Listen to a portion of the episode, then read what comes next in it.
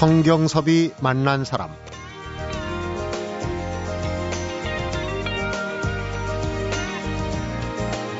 어제는 촉촉한 봄비가 내렸습니다만 아직은 메마른 가지 이달이 가기 전에 생강나무와 산수유나무에서는 노란 꽃이 피어날 겁니다. 그렇지만 지금은 아무리 쳐다봐도 꽃이 피어날 나뭇가지처럼 보이지 않죠? 조만간 꽃이 피어날 나무가 바로 오늘 우리라는 희망을 좀 가져보고픈 주말입니다. 성경섭이 만난 사람, 오늘은 김성수 문화평론가 장석주 시인이 함께하는 문화탐방과 인문학 카페로 만나봅니다.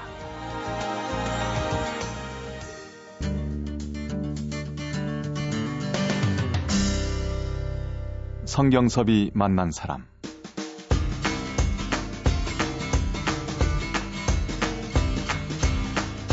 김성수 씨 어서 오십시오. 안녕하세요. 김성수입니다. 3월의 첫 주말인데 문화계는 예. 또 어떤 소식들이 흘러나오고 있습니까? 아, 지금 뭐 그 그야말로 핵폭탄급의 소식이 또 하나 들어와 가지고 영화계가 술렁이고 있습니다. 네.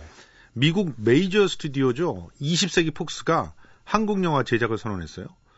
어, 한두 편 제작하는 것도 아니고요. 음. 한 해, 올 한 해에 다섯 편 정도를 만들어 보겠다. 이렇게 얘기를 해요. 근데 그 다섯 편이 뭐 저예산 영화도 아니고 40억에서 50억 원 규모. 음. 그러니까 중급 이상 아닙니까? 한국 영화라 하면 어떤 의미를? 그 우리 한국 배우와 한국 감독과 어, 한국 시나리오 작가에 의해서 만들어져 있는 그리고 네. 한국의 기술진들이 대거 투입돼 있는 그런 영화를 만들겠다는 겁니다. 제작들 되겠다. 예.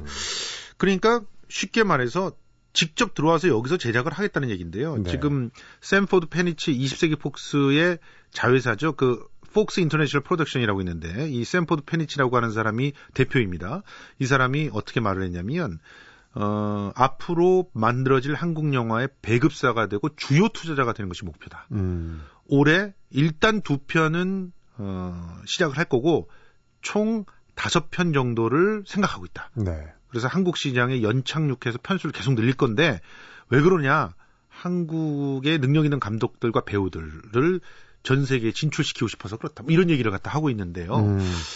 그러니까 이거는 여러 가지 의미입니다. 득실을 따져봐야 돼요. 이게 꼭 좋은 예, 얘기만은 아니거든요. 여러 가지 의미인데 일단은 한국 영화 시장 자체가 양적으로도 충분해졌다는 얘기예요. 네. 이전에 그 컨텐츠의 우수성은 많이들 알고 있었고 실제로 메이저 할리우드 그 제작사들이 우리나라 감독들을 막 데리고 갔었잖아요. 네. 배우들도 데리고 가가지고 막 영화를 찍었단 말이에요.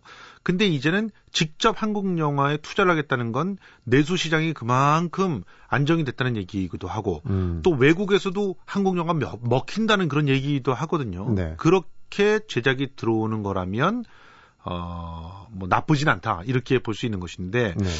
근데 그것만 봐야 될 것인가 이런 얘기들이 지금 그 배경이 예. 어 그런데 이제 예전에도 예. 이런 이제 할리우드에서 우리 영화를 이게 그 뭐라 그럴까 평가하고 뭔가 좀 개입하려고 하는 그런 시도는 여러 차례 있었어요. 그렇죠. 뭐 최초의 시도라고 하는 걸로 보면은 이제 직배에서부터 시작을 했던 건데 사실은 여기는 어, 빼먹고 갈 그런 시장으로만 봤지 실제로 제작을 할 뭔 어떤 그런 창작의 공간으로 보지 않았던 거죠. 네. 그런데 어 지금 보면은 간간히 그 미국의 메이저 스튜디오들이 부분 투자들은 했었어요. 음. 근데 부분 투자라고 하면 사실은 그렇게 심각한 게 아니거든요. 또 합작 투자 같은 것도 했었습니다. 네. 근데 그것도 뭐 그렇게 심각한 그런 어, 태도의 변화라고 보기가 어려웠어요. 실제로 뭐 박찬욱 감독의 박쥐나 또 어, 하정우가 주연했던 그 황해 같은 경우에 부분 투자들은 그냥 아 메이저에서도 이제 우리나라에 투자할 수 있게 됐구나. 음. 새로운 전주가 하나 생긴 거다. 이렇게 생각을 했었는데 지금은 아예 에, 한국 영화에 전액을 투자할 수도 있다라고 나온 거기 때문에 음. 예를 들자면 뭐 인권택 감독의 새 영화를 20세기 폭스 제작 그래서 할리우드 시스템으로 이렇게 만들 수도 있다는 얘기입니다. 네. 어, 이렇게 되면은 사실은 그 굉장히 큰 지각 변동이 일어나게 되는데 실제로 지금 현재 우리나라의 영화 제작 쪽을 그 담당하고 있는 완전히 꽉 잡고 있는 게 대기업이 이 배경이 되어 있는 어, 대형 유통망들이거든요. 그렇죠. 극장 그러니까, 배급체들 그렇죠. 다 갖고 있지 않습니까? 그런 상태인데 여기에 심각한 지각 변동이 일어나는 거죠.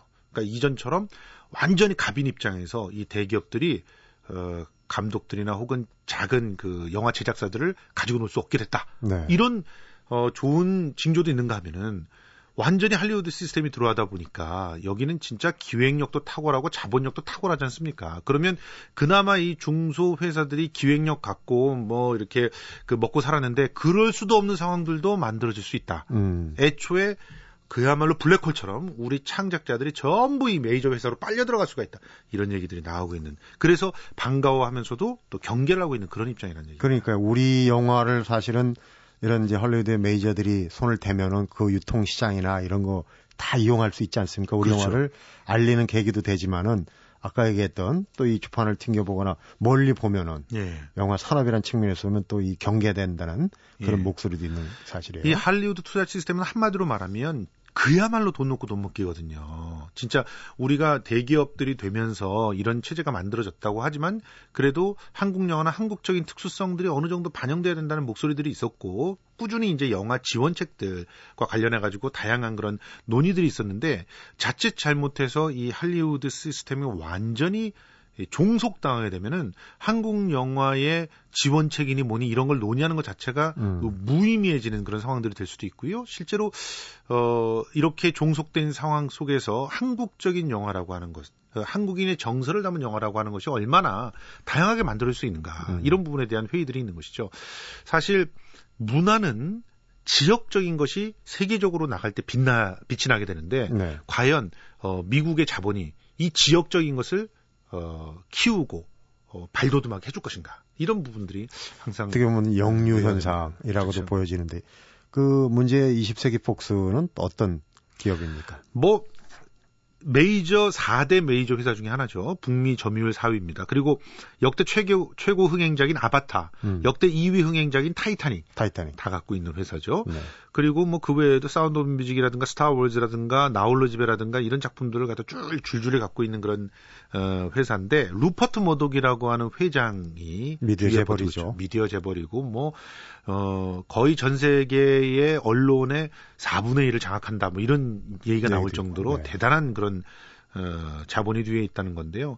이것도 굉장히 그 긍정적으로만 볼 수 없는 그런 어, 상황이 아닌가 이렇게 볼 수 있습니다. 네. 헐리우드의 자본과 기술이 우리 영화계에 주목하기 시작했다. 이런 얘기를 전해드린데. 노래 한 곡 듣고 가겠습니다. 좀 전에 타이타닉 얘기를 했는데, 타이타닉의 주제가죠. 셀린 디옹입니다. My Heart Will Go On.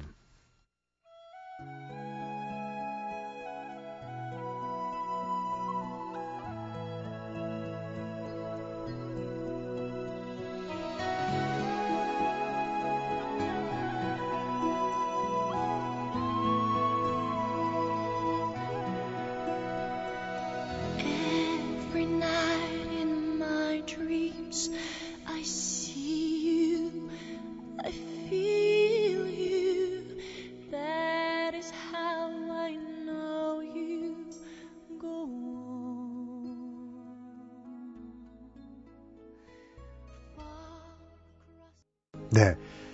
인터넷으로 배포하는 만화 웹툰이 뭐 그렇죠. 학교 폭력을 조장한다 어쩐다 일부 언론에서 보도하고 그래서 이제 심의해야 된다 규제를 강화해야 된다 얘기가 많았어요. 예.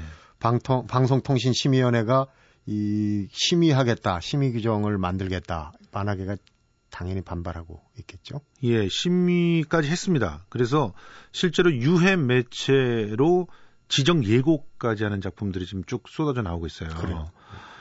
그래서 지금 이제 웹툰 작가들이 거리 퍼포먼스도 벌이고 기자회견도 열고 지금 27일 그 방송회관 앞에서 지난 2월 27일이에요. 방송회관 앞에서 이렇게 그 하기도 하고 그리고 지금 인터넷상에서는 노컷 운동을 쭉 벌이고 있는데요. 네. 어, 이들의 주장이 이런 겁니다. 그러니까 모호한 기준과 무작위 심이다. 그래서 아이러니가 나, 낳게 된다. 이렇게 얘기 주장을 하고 있는데 어, 뭐 물론 방송통신위원회 심의위원회 쪽에서는 자기네들 중, 충분한 그 근거가 있고 기준이 있다 이렇게 얘기를 하는데 네. 예를 들어 이런 겁니다. 이제 객관적으로 한번 여러분들이 판단해 보시길 바라는데 2010년에 문화체육관광부가 주관하는 대한민국 스토리 대상에서 상을 받은 The 5라고 하는 작품이 이번에 어 유해 매체 지정 예고를 받았거든요. 앞뒤가 안 맞네요. 앞뒤가 전혀 안 맞죠. 지금 만약에 에, 이게 그렇게 유해 매체가 될 만한 작품이었다면 스토리 대상을 주지 말았어야죠. 근데 음. 2010년에 문화체육관광부에서는 상을 줬어요. 문화체육관광부 산하에 있는 방송통신심의위원회에서는 이걸 또 지적을 해서 유해 매체를 줘요. 이렇게 되면 어느 장단에 춤을 춰야 되는 것인지 모른다는 것이고요. 음. 그리고 또 그 지금 또 통째로 유해 매체 지정 예고를 받은 유일한 웹툰이 있어요. 모든 편이 다 통째로 받았는데 그게 2011 미스터리 단편선이라고 하는 작품입니다. 이게 네이버에서 어, 지금 연재를 한 건데 어, 미스테리 단편선에서 피를 흘리는 장면 빼면 미스테리를 어떻게 그립니까? 사체 이런 것들 또 일부 공포를 유발한 장면 이런 게 미스테리 장 그 장르에서 이게 없으면 미스테리가 됩니까? 근데 이것을 근거로 해서 유해 매체다 이렇게 지정을 하니까 어, 납득을 하기가 어려운 상황이죠. 그러니까 이런 어, 장면이 꼭 필요하다 안 필요하다 이런 그 판단보다는 그냥 큰 틀로 규제를 묶어버리니까 그렇죠. 통째로 아예 규제 대상이 돼버렸고. 그럼 이렇게 되면 진짜 예전에 그 어, 예술 영화밖에 없었던 시절처럼요. 정말 맨날 섬이나 그리고 갈매기나 그려야 되는 그런 상황들이 만들어진다는 얘기인데요. 극단적으로 얘기하면. 그렇죠. 네. 어, 이 사실은 우리가 늘 얘기를 하는 거지만 어떤 그 컨텐츠 자체가 어, 주는 영향이라고 하는 것은 사실은 튼튼한 시스템이 되어 있으면 극히 제한적입니다. 네. 어떤 사람이 그, 그 도둑질하는 그런 영화를 봤다고 해서 바로 도둑질하러 나가는 사람이 얼마나 되겠어요. 사실은 음. 도둑질하는 게 나쁜 거야. 그리고 도둑질하면 안 돼. 또 저런 것들은 그냥 영화야. 영화는 영화로 봐야지라고 하는 그런 인식들이 쫙 깔려 있으면 누가 영화를 보고 바로 도둑질하러 나가겠습니까? 근데 네. 그런 게 준비되지 않았기 때문에 오히려 문제가 되는 것이죠. 그러니까 방송통신위원회에서 더 생각해야 될 거는 지금 심의하고 규제하는 게 아니라 어떻게 미디어 교육을 더 잘할 것인지 음. 어떻게 하면 아이들에게 이런 중독에 빠지지 않도록 어, 다양한 방법으로 교육을 할 것인지 이런 걸 고민해야 되지 않겠습니까? 네. 그래서 지금 웹툰 작가들이 나서고 있는 건데요. 아무튼 어, 좋은 현명한 판단들이 좀 있었으면 좋겠습니다. 음, 어떤 방향으로 갈지 좀 지켜봐야 될 부분입니다. 홍대 앞 하면은 이제 이 클럽 문화의 총 본산 아니겠습니까? 그런데 그렇죠. 이제 이 너무 상업화된다 그래서 그 클럽들이 다른 데로 가겠다 이런 어, 뉴스도 나오고 그러더만 어, 매달 마지막 토요일에 홍대 라이브 데이 퀸 라이브 홀 어, 여섯 곳그 포함해서 여섯 곳 공연을 티켓 하나로 볼 수 있는 예, 그런 이벤트가 있네요. 이벤트가 마련됐습니다. 클럽데이 아까 잠깐 말씀하셨는데 이게 지난해 1월에 폐지됐어요. 근데 왜 폐지됐냐면 댄스 클럽들은 클럽데이를 너무너무 좋아하죠. 그리고 예전에 클럽 데이 하면은 사실은 라이브 클럽들의 day를 얘기를 했던 건데요. 지금은 댄스 클럽들로만 클럽 데이가 짜여져 있기 때문에 퇴폐 문화의 온상이다 뭐 이런 얘기까지 듣고 있는 그런 상황이거든요. 네. 그래서 라이브 클럽들이 자체적으로 라이브 데이를 새로 만든 겁니다. 음. 그래서 어, 홍대를 어, 제대로 된 밴드 음악의 메카로 다시금 어, 좀 지켜내 보겠다라는 야심찬 그런 계획들을 어, 얘기를 하고 있는 건데요. 어, 지난 25일에 그 홍대 앞 라이브 클럽 6곳에서 동시다발로 한번 했어요. 지금 어, 25개 팀이 했는데 아주 대단한 인기를 끌었습니다. 2만 원짜리 팔자 그 팔찌 티켓으로 네. 모든 공연을 다 즐길 수 있으니까 여기에 이번에 참여했던 팀들 보면은요 아주 뭐 그 게이트 플라워즈라든가 브로큰 발렌타인이라든가 톡식이라든가 허클베리 핀이라든가 이승열 씨 오랜만에 이렇게 나왔네요. 네. 그리고 옥상 달빛도 굉장히 인기 있는 팀인데 옥상 달빛 나왔죠. 로맨틱 펀티도 떠오르는 그 팀인데 이런 팀들이 25개 팀이 각기 6개 클럽에서 공연을 하는 거예요. 2만 원짜리 하나면 다 볼 수 있는 겁니다. 그건 특혜네요. 자, 그 3월 달에도 마지막 주 토요일에 진행이 된다는데 3월 달에는 음, 그 백현진 씨 등 홍대 1세대 뮤지션들이 대거 참여한다 그러고요.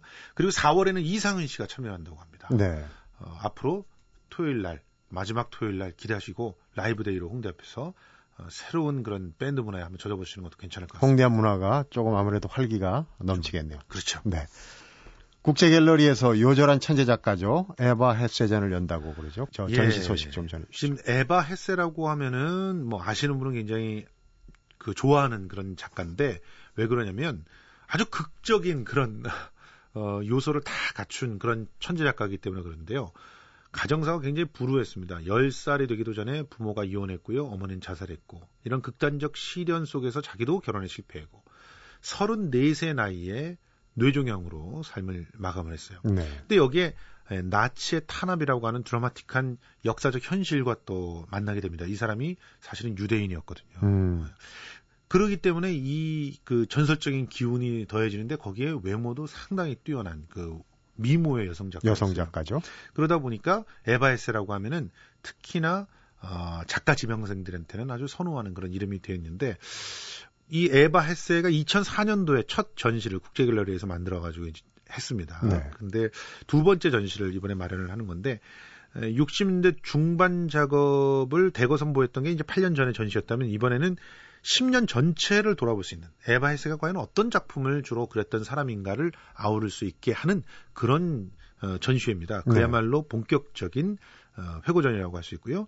어, 그 유화들, 그 60년대 초기작 유화들 중에서 20점이 예, 소개가 되고 어, 100호 크기까지 다양한 그런 크기들이 나와서 한 번쯤 들러보셔도 괜찮지 않을까. 특히 에바 헤세라고 하면 어, 아방가르드의 여- 영향들 아래서 굉장히 모호하고 흐릿한 느낌이지만 그 안에서 어, 인간이 개인적으로 느끼게 되는 심리적인 고통 같은 게 잘 반영됐다고 어, 생각 그렇게 그 어, 얘기되는 작가인데요. 네. 한 번쯤 들러보셔도 괜찮은 전시가 아닐까 생각이 듭니다. 네. 김성수 문화평론가와 함께한 문화탐방. 오늘 말씀 잘 들었습니다. 고맙습니다. 노래 한 곡 듣고 장석주 시인과 함께하는 인문학 카페로 가겠습니다. 오랜만에 비지스 노래 한번 들어볼까요? I started a joke.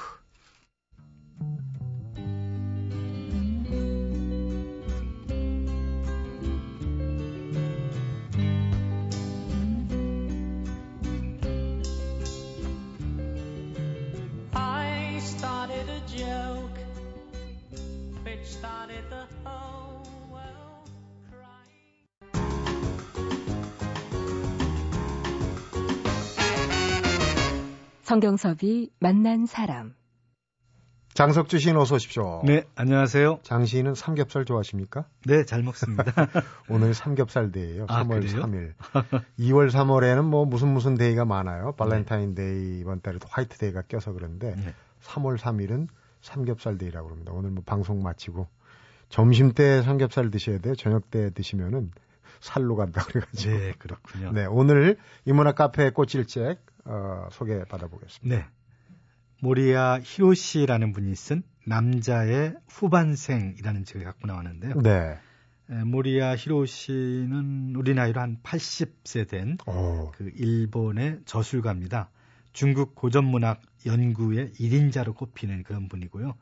어, 많은 책들을 냈는데 에, 그분이 쓴 책 중에 하나가 남자의 후반생입니다. 음, 22명의 에, 중국사에 뚜렷한 발자취를 남긴 인물 22명의 후반생. 아, 그러니까, 다 중국사에 나오는. 네, 전반생이 아니라 네. 후반생. 그러니까 예를 들면서 어, 돼지를 키우며 마흔이 넘어 공부를 시작해서 예순이 넘어 승상이, 승상이 된 공소농의 얘기라든지 네.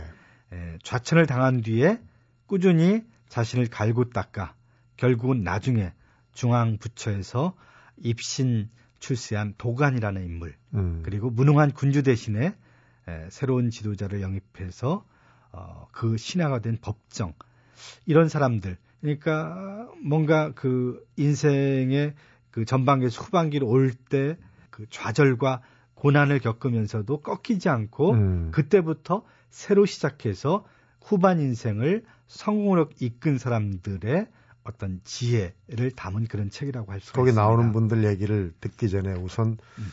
사족 같지마는 이제 보통 남자 나이 마흔 정도를 어, 후반으로 넘어가니 over the hill이라는 그렇죠. 얘기도 하고요. 네. 고개를 넘어가서. 그런데 지금 뭐 100세 시대니까 사실 어, 청취자분들 중에서 좀 어, 연세 지긋하신 분들은 후반기라고 그러면 좀 더 뒤로 가야 되지 않느냐 하는 그런 기준도 있어요. 그런 지금은 그렇죠. 아, 있으실 텐데. 마흔이라면 지금 마흔 정도를 할수 있겠죠. 네.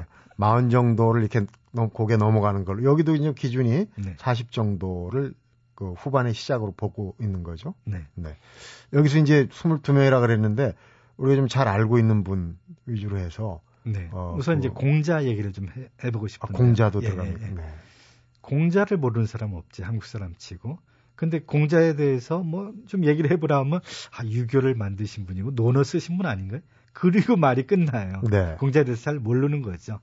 공자 논어에 보면 그런 말이 있죠. 마 40 부록이다. 부록이다. 마흔에는 미혹됨이 없게 되었고 50 지천명, 50살이 되었을 때 어떤 하늘의 그 뜻을 알게 되었다. 순리를 아는 네, 거죠. 순리를 알게 되었다.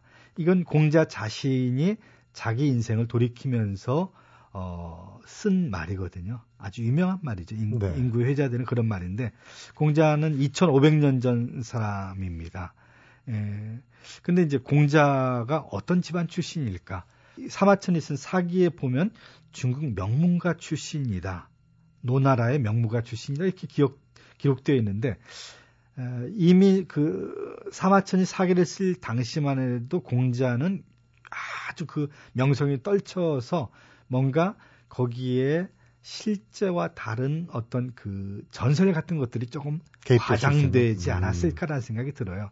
현대 그 연구자들에 의하면 공자는 무사 출신의 아버지와 또 무당 사이에 태어난 사생아였다는 거죠. 그러니까 상당히 비천한 그런 집안의 인물이라는 출신 거죠. 자체도 네. 비천하고. 논어 자한 부분에 보면 나는 천한 집안에서 태어났다. 그래서 잡기에 능한 것이다. 이렇게 이런 말이 나오거든요. 네. 그리고 그 논어 위정에 보면 15살에 학문의 뜻을 두었다. 그러니까 15살 때부터 공부를 했다는 거죠. 그러니까 이거는 정규 과정에 통해서 학문을 습득하기보다는 일종의 자학자습, 음. 독학을 통해서 어떤 학자에 이른 거죠. 그때 그 어, 즈음의 어떤 환경을 보면 15살이면 좀 늦게 시작한 거. 네. 그리고 이제 그 그때 이제 그 사회 계층을 보면은 맨 위에 이제 천자가 있었고요. 음. 전체 다스리는 임금, 제후, 쪼개진 나라의 왕들이 있고 그 다음에 이제 경대부. 음. 이 경대부가 시- 사실 제후 국가의 이 실세들이죠. 네. 그 밑에 이제 사가 있고 우리로 말하면 선비. 선비. 그리고 제일 밑바닥에 이제 서, 그러니까 서출들이 있는데 사실은 공자는 그 제일 밑바닥 출신이죠. 서출의 배경을 가진 사라고 말할 수가 있습니다. 음. 예. 근데 이제 결국 어, 자기 공부 학문을 닦고 수련을 한 끝에 그리고 이제 그 중앙 정치에 나가려고 굉장히 노력을 많이 했어요. 네. 근데 그러지 못하다가 아, 30대 40대를 그냥 지내 보내고 51살이 되었을 때 중도제라는 벼슬에 올랐습니다. 노나라 수도의 장관이에요. 네. 작은 수도. 그러니까 지금 말하면 제가 살고 있는 안성시의 시장쯤 된 거죠. 네. 네. 그리고 이제 거기서 능력을 발휘해서 점차 올라서 사공, 사구의 자리인데 이게 이제 그 변두리 장관급쯤 되는 겁니다. 예. 어, 그러면서도 그 어떤 그 정치를 개혁해서 어, 백성들이 다 잘 살 수 있는 그런 정치의 그 이상을 갖고 있었기 때문에 네. 그런 정치를 펴려고 했지만은 사실은 그런 그 경대부들 그 당시 실권을 갖고 있는 제후의 그 실권자들이 끊임없이 견제를 하고 그래서 결국 그 노나라에서 쫓겨나게 되고 네. 이리저리 제자들 이끌고 어 자기를 중용해서 써줄 그런 임금을 찾아서 떠도는 이야기들이 이제 많이 논어에 많이 나오죠. 음, 그러니까 50이 넘어서야 일단의 어떤 안정적인 지위 올라. 그때 평균 수명으로 보면은 50이란 나이는 상당히 늦은 나이. 늦은 나이죠. 네. 어, 지금으로 따져보면은 73살에 돌아가셨는데 상당히 장수하신 분이죠. 음. 그러니까 이제 장수를 하게 된 거는 에, 자기 관리가 그만큼 철저했다는 얘기입니다. 논어 향당에 보면 이런 규절이 나오거든요. 밥이 쉬거나 생선이 상하거나 썩은 냄새가 나는 고기는 먹지 않았고 빛깔이 나쁘거나 냄새가 좋지 않은 것도 먹지 않았으며 알맞게 익지 않은 것, 제철이 아닌 것은 먹지 않았다. 또 반듯하게 썰지 않은 것, 간이 맞지 않은 것도 먹지 않았다. 음. 고기가 많아도 밥보다는 많이 먹지 않았다. 술만은 일정한 양이 없었으나 그렇다고 난잡할 정도로 마시지는 않았다. 음. 그러니까 이런 그 섭생에서도 섭생에? 어, 자기 관리가 굉장히 철저했고 결국 그 그러니까 40, 50 이전까지 삶은 고단했고 뭔가 자기를 닦는데 투자를 했기 때문에 50 이후 그러니까 후반 생에서 어, 뭔가 아, 결과물을 내고 음. 어, 성과를 내고 또 그 나라에서 중용된 그런 인물로 그러니까 자기 후반생을 성공적으로 이끈 하나의 예가 이제 공자 예죠. 어떻게 보면은 전반에 모든 준비를 갖췄어도 아까 얘기했던 섭생이 순탄치 않았다면은 그 수명의 어떤 단명으로 인해서 꽃필 기회가 주어지지 않았기 때문에 어떤 그런 섭생이나 체력 관리 이런 부분도 후반 생을 어 반전을 이루는 데는 큰 어떤 도움이 되는 것 같아요. 네. 그리고 또 세상이 자기의 뜻과 지식을 알아주지 못한다고 울분을 해서 그야말로 이제 마- 술을 많이 마셔서 폭음 폭식. 폭음 폭식을 했더라면 아마 50 이 전에 죽었겠죠. 그러니까 네. 후반생을 꽃피우기 전에 그 능력을 사장시켜 버렸을 음. 거겠죠. 그러니까 그 후반생을 성공한 사람들 다 여러 예를 보면은 어떤 미래의 그런 그 꿈을 가지고 때가 오기를 기다렸다는 음, 거죠. 준비를 하고 네, 준비를 하고. 그러니까 기회는 아무한테나 주어지는 것이 아니라 그 기회를 위해서 준비한 사람들에게 주어진다는 것을 이 책을 읽으면서 또 느낄 수가 있었습니다. 공자는 너무 큰 인물이고 네. 조금 그보다 약간 밑에 우리가 조금 또 알려진 인물은 도연명이 있습니다. 도연명. 은 시인이니까 네. 제가 존경하는 선배 시인입니다. 흔히 이제 귀거래사라는 네. 이제 그게 오두미에 저려하지 않겠다. 네, 네. 그리고 이제 그 도연명의 별명이 오류 선생이거든요. 오류 선생이라는 것은 그 오류는 다섯 그루의 미루나무입니다. 네. 그러니까 집 밖에 다섯 그루의 미루나무가 있는 에, 그런 집에 사는 음, 사람이다. 자기 별명을 스스로 오류 선생이라고 지었어요. 근데 이 도연명도 도연명은 이제 명문가 출신입니다. 명문가 출신인데 에, 29살 때 관직에 올랐어요. 어, 근데 이 조직 생활에 맞지 않은 거예요. 네. 뭔가 뭐 상부 기관이나 자기보다 높은 사람한테 끊임없이 머리를 조아려야 되고 뭔가 사정을 해야 되고 그래서 평택현 현령 이게 이제 41살 때 이제 그런 아마 그 도연명이 오른 제일 높은 직인데 음. 오른 지 얼마 되지 않아서 결국 그만 그만두는데 에, 정말 가족을 부양하기 위해서 몇푼안 되는 복록을 얻기 위해서 이게 너무 치사스럽다는 거죠. 음. 자기가 하는 일 일이 앞에서 말씀드린 이 오두미가 이제 복록이고 저료 네. 허리를 굽히지 않는다. 이제 그 얘기가 귀걸이에서 유명한 맞습니다. 그런 대목이거든요. 예. 그래서 어, 결국은 그 평택현 현령의 직분을 버리고 어, 시골로 돌아가 가지고 이제 그 식구들을 위해서 조그맣게 텃밭 농사를 지으면서 살, 사는 거죠. 네. 그리고 이제 그 에, 시를 짓고 그리고 또 실을 때는 또 수- 술과 버타고 음. 그러면서 어, 빼어난 중국 시사에서 빼어난 그런 시들을 남긴 그런 에, 시인 도연명이죠. 그 후반생 때문에 우리가 도연명, 도자매 아주 그 어, 멋진 시를 지금 감상을 할 수 있는 거 아니겠습니까? 그렇죠. 만약에 도연명이 그런 그 공직에 만족하고 공직 생활을 하는 것으로 끝냈다면 우리는 그 도연명의 그런 주옥 같은 작품들을 볼 수 없을 것이고 그리고 필부로 끝났을 거고요. 그렇죠. 그러니까 그 자연으로 태어나서 자기 안에 있는 자연인 본성을 거슬 수 없었던 거죠. 그러니까 그 본성을 시키는 대로 그 본- 본성에 충실한 삶, 그러니까 이를테면 어떤 그 느림의 삶, 여유자작의 그런 삶을 누림으로써 어떤 그것을 그 밑거름 삼아 풍부한 자신의 예술 세계를 이끈 그런 분이죠. 네. 그러니까 뭐 높은 직위는 갖지 않았지만 예술 세계를 후반생을 통해서 읽어냄으로써 우리 모두에게 에, 귀감이 되는 그런 존재가 바로 도연명이라고 할 수가 있습니다. 남자의 후반생, 마흔 이후의 삶, 뭐 이런 거를 가지고 어, 주제로 해서 쓴 책들이 많이 나와요. 네. 기억나는 게 이제 겔 시의 남자의 인생지도. 여기는 또 남자 40 이후를 남자의 폐경기다 이렇게 비유를 해가지고 음. 했어요. 그런데 오늘 같은 책도 남자의 후반생 지금